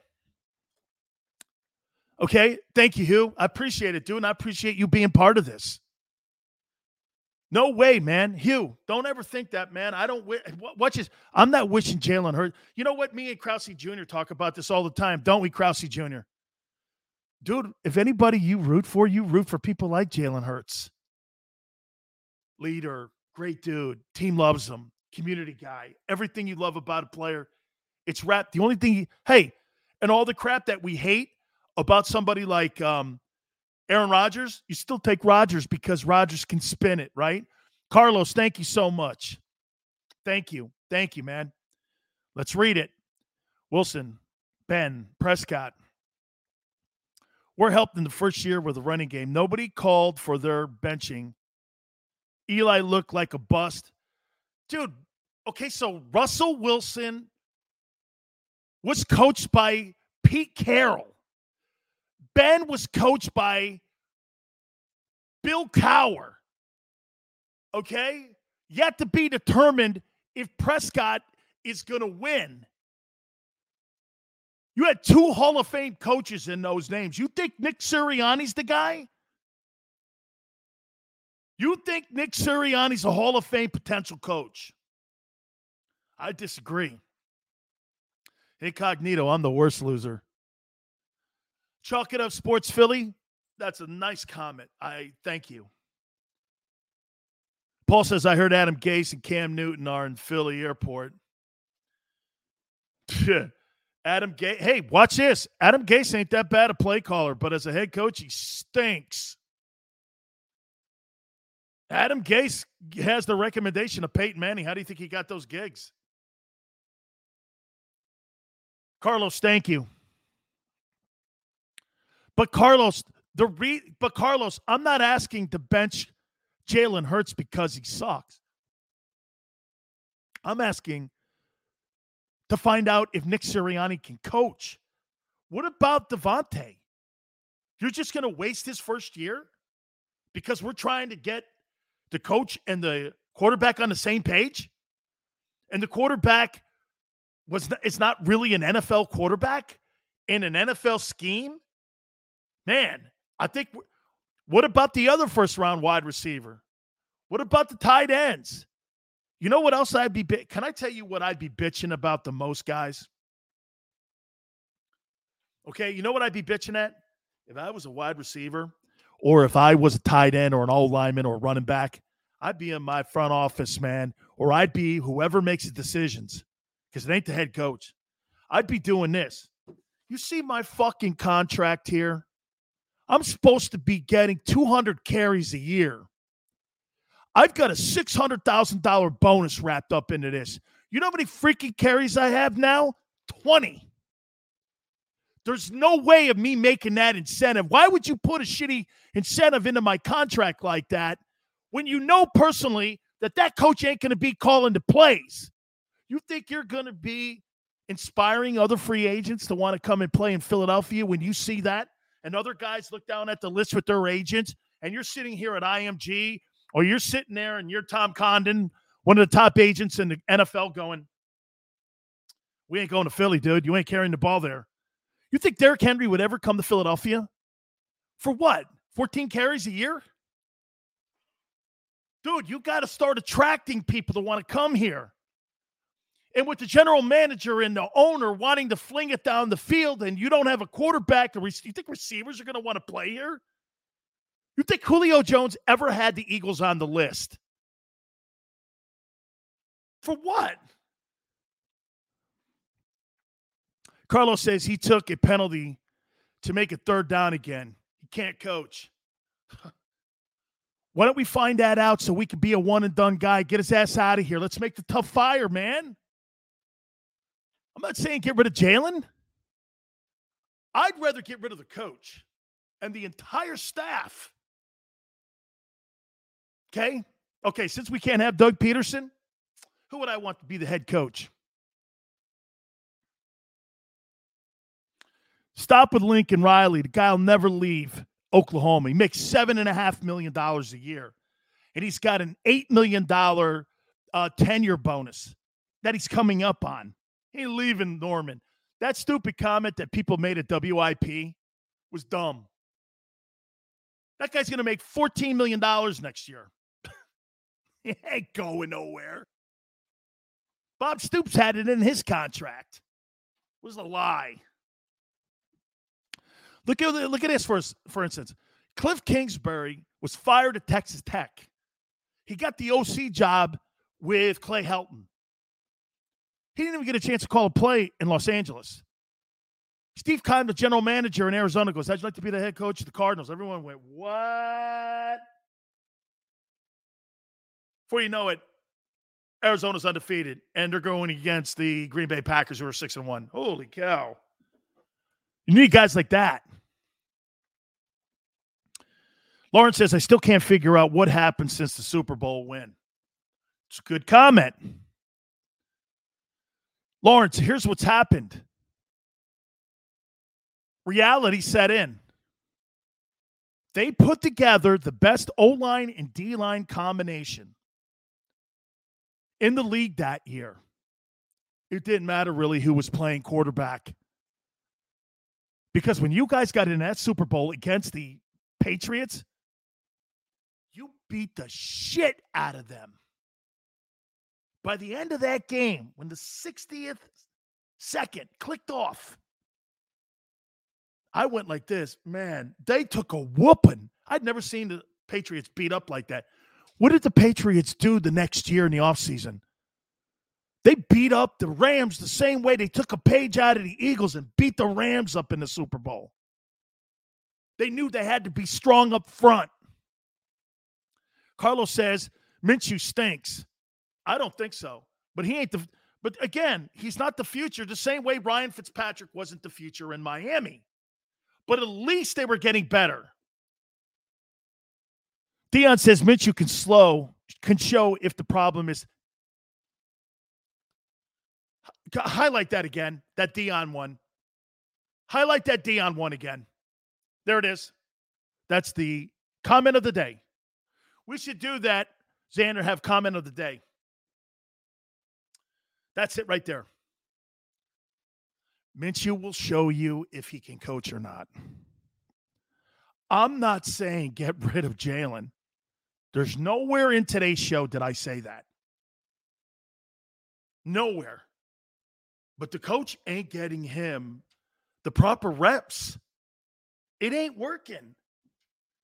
So you want to keep banging your head against the wall? Davante gets no targets. Reagor is falling apart as a player because of this system. Was that kid Reagor a first round draft choice? I, I, I mean, right now, he looks so bad. He looks like a free agent. I mean, that guy looks terrible. You, Reagor was a first rounder.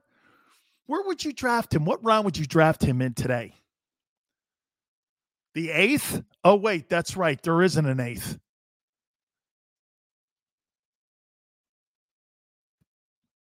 That's right.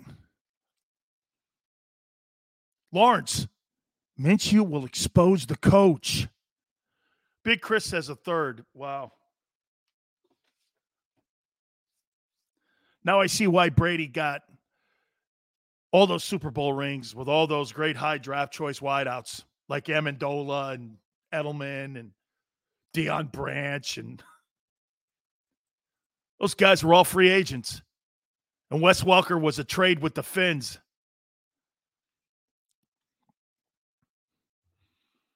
That be right?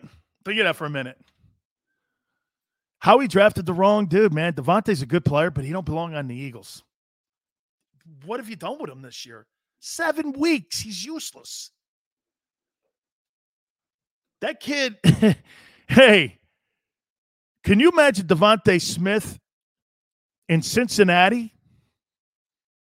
He may have just as many yards as Ja'Marr Chase. He might have just as many yards. Or can you imagine? You know, when he got drafted, I wonder this. I wonder this. When DeVonta Smith got drafted and he knew that Jalen Hurts was going to be the starting quarterback in Philadelphia, I wonder what he said under his breath. Jesus Christ. I was in that room, man, and I know why they benched him. I know why he transferred. Holy shit.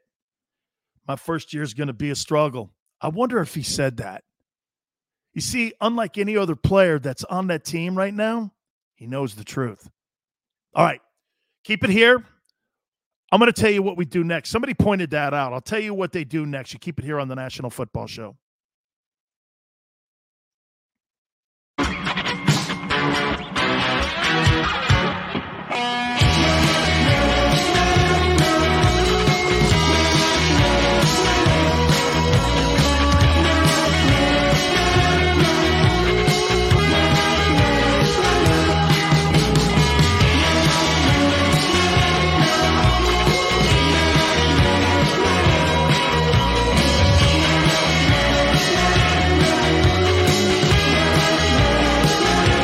At Stateside Vodka, every new customer gets the world's best rocks glass. Free. What's that? Uh, a rocks glass? You're telling me that bottle is cut in half? You could say that.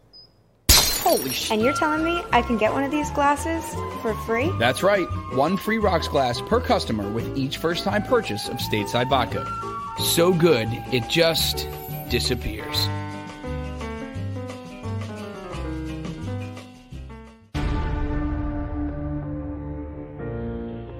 When it comes to the fight against insurance companies, large corporations, and the healthcare industry, injured victims are always the underdog.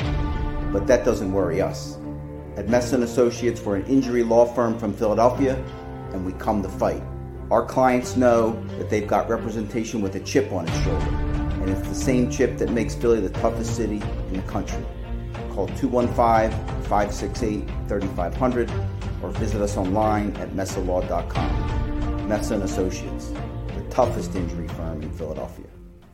In Philadelphia, we celebrated the miracle with pride only five years ago. And then the following morning, IBEW Local 98 members went back to work, building this city, rescuing our communities from decay, and inspiring the young men and women of the region to take pride in who we are. Like the Cats, Local 98 members believe in hope. John Dougherty, business manager of Local 98, says it this way.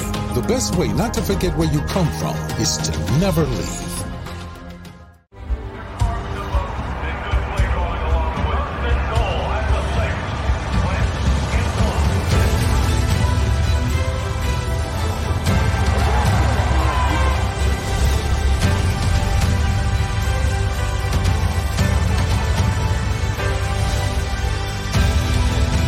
Field of life, First Trust Bank is there for you on three. One, two, three. because Philadelphia dreams deserve a Philadelphia bank.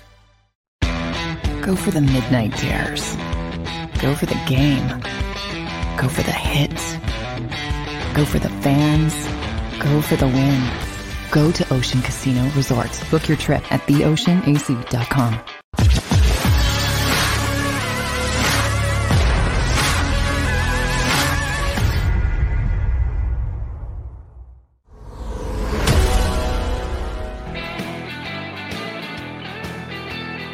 Welcome back, National Football Show. Dan Sileo. Please do me a favor, hit the like button, guys. You guys are really awesome, man. Thank you so much. By the way, uh, share it, replay it a little bit later on. Thank you so much. Blue, thank you so much for coming aboard. I'm going to hit your comment here in a second. I got a new name for Howie Roseman. Want to hear it? Hollywood Howie. Okay? Hollywood Howie. And what I mean by that is my friend Jason Cole last week said it, and I think it's perfect and I think it's appropriate. This guy loves the fact that he's going to be a star on draft night. You know, like the movie Draft Day. Hollywood Howie. I'm the guy making all those decisions here. Hollywood Howie. Yet in Pittsburgh, you don't ever see Kevin Colbert anywhere. You never see that. Do you even know who the GM in New England is? Do you even know? All the great general managers, you know what they do? They stay in the back and they help their coach. They're they're they're more of a profiler for their coach. What do you need, man? What kind of player do you want? It's not what type of player you want. What type of player is a Nick Sirianni guy? Same organization that worked out Tebow? Hollywood Howie. Hollywood Howie. Yeah, man, I got all the picks. We'll make the decision. Watch this. Here's Hollywood Howie. Yeah, man, you know, I'll make all the decisions on uh, personnel and um, yeah, we're evaluating the coaching staff and the players right now. We're evaluating Jalen too. Dude, shut up. That's a head coach's position to be talking like that, not you. I don't want to see my GM or my owner flapping their gums. I want to see my head coach telling people it starts here and ends here. It starts here and ends here. Okay? Daryl says, please, Eagles, get Cam. Okay. What's Cam going to do? That's not the style of quarterback you want to play in Philly. You want to have a guy who can take snaps from the center position. Hollywood Howie. Yeah. I'm a superstar here. See what Mike Tomlin did today when he was talking about the USC job? You know what he said? Don't waste my time. I'm the head freaking coach of the Pittsburgh Steelers. Don't ask me that stuff. I'm a professional football coach. Never had a losing season in 14 years. Why are you even bringing that up to Mike Tomlin? Mike had every right to get pissed. Why would you bring that up to him? I, w- I was insulted for Mike. I actually went, Jesus, criminy. And he's right. You never hear Andy Reid or Sean Payton or any of those other guys hearing that crap. I was like, Mike Tomlin, you think is going to take a USC gig when he's the head football coach of the Steelers? And they've only had three coaches since 1969. man, my media people, man, they're hammerheads. They are hammerheads. Why would you ask such an asinine question like that? Mike Tomlin's my favorite coach in today's NFL. Don't ask me that. Don't ask me that again. You put that thing to bed. Yeah, Carson Palmer lying. Eh, that's okay. People do it every day. Just just tune on CNN. You get a whole day of lying. You know, I mean, it's it, it's fashionable to lie nowadays in the media. You don't have to really have any truth behind it people say whatever they feel. There's no accountability any longer. You know? That's why do you think most athletes don't trust the media today? Just like why you don't trust the media. Because people lie in the media. Because you know what you're trying to do?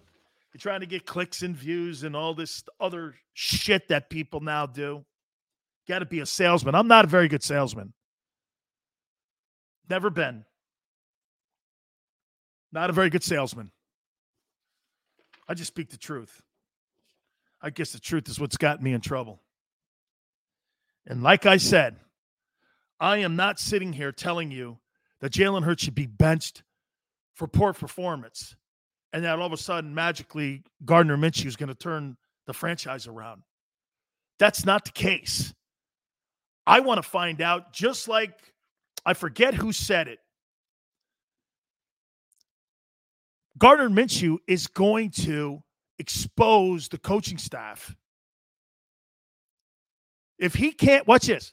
If he can't coach Jalen and he can't coach Gardner, how about this? To where it looks better. Our, our answer as fans is right in front of us. Right in front of us. So he sucked coaching Jalen and he sucked coaching Minshew. Dude, we're running out of quarterbacks here for the guy.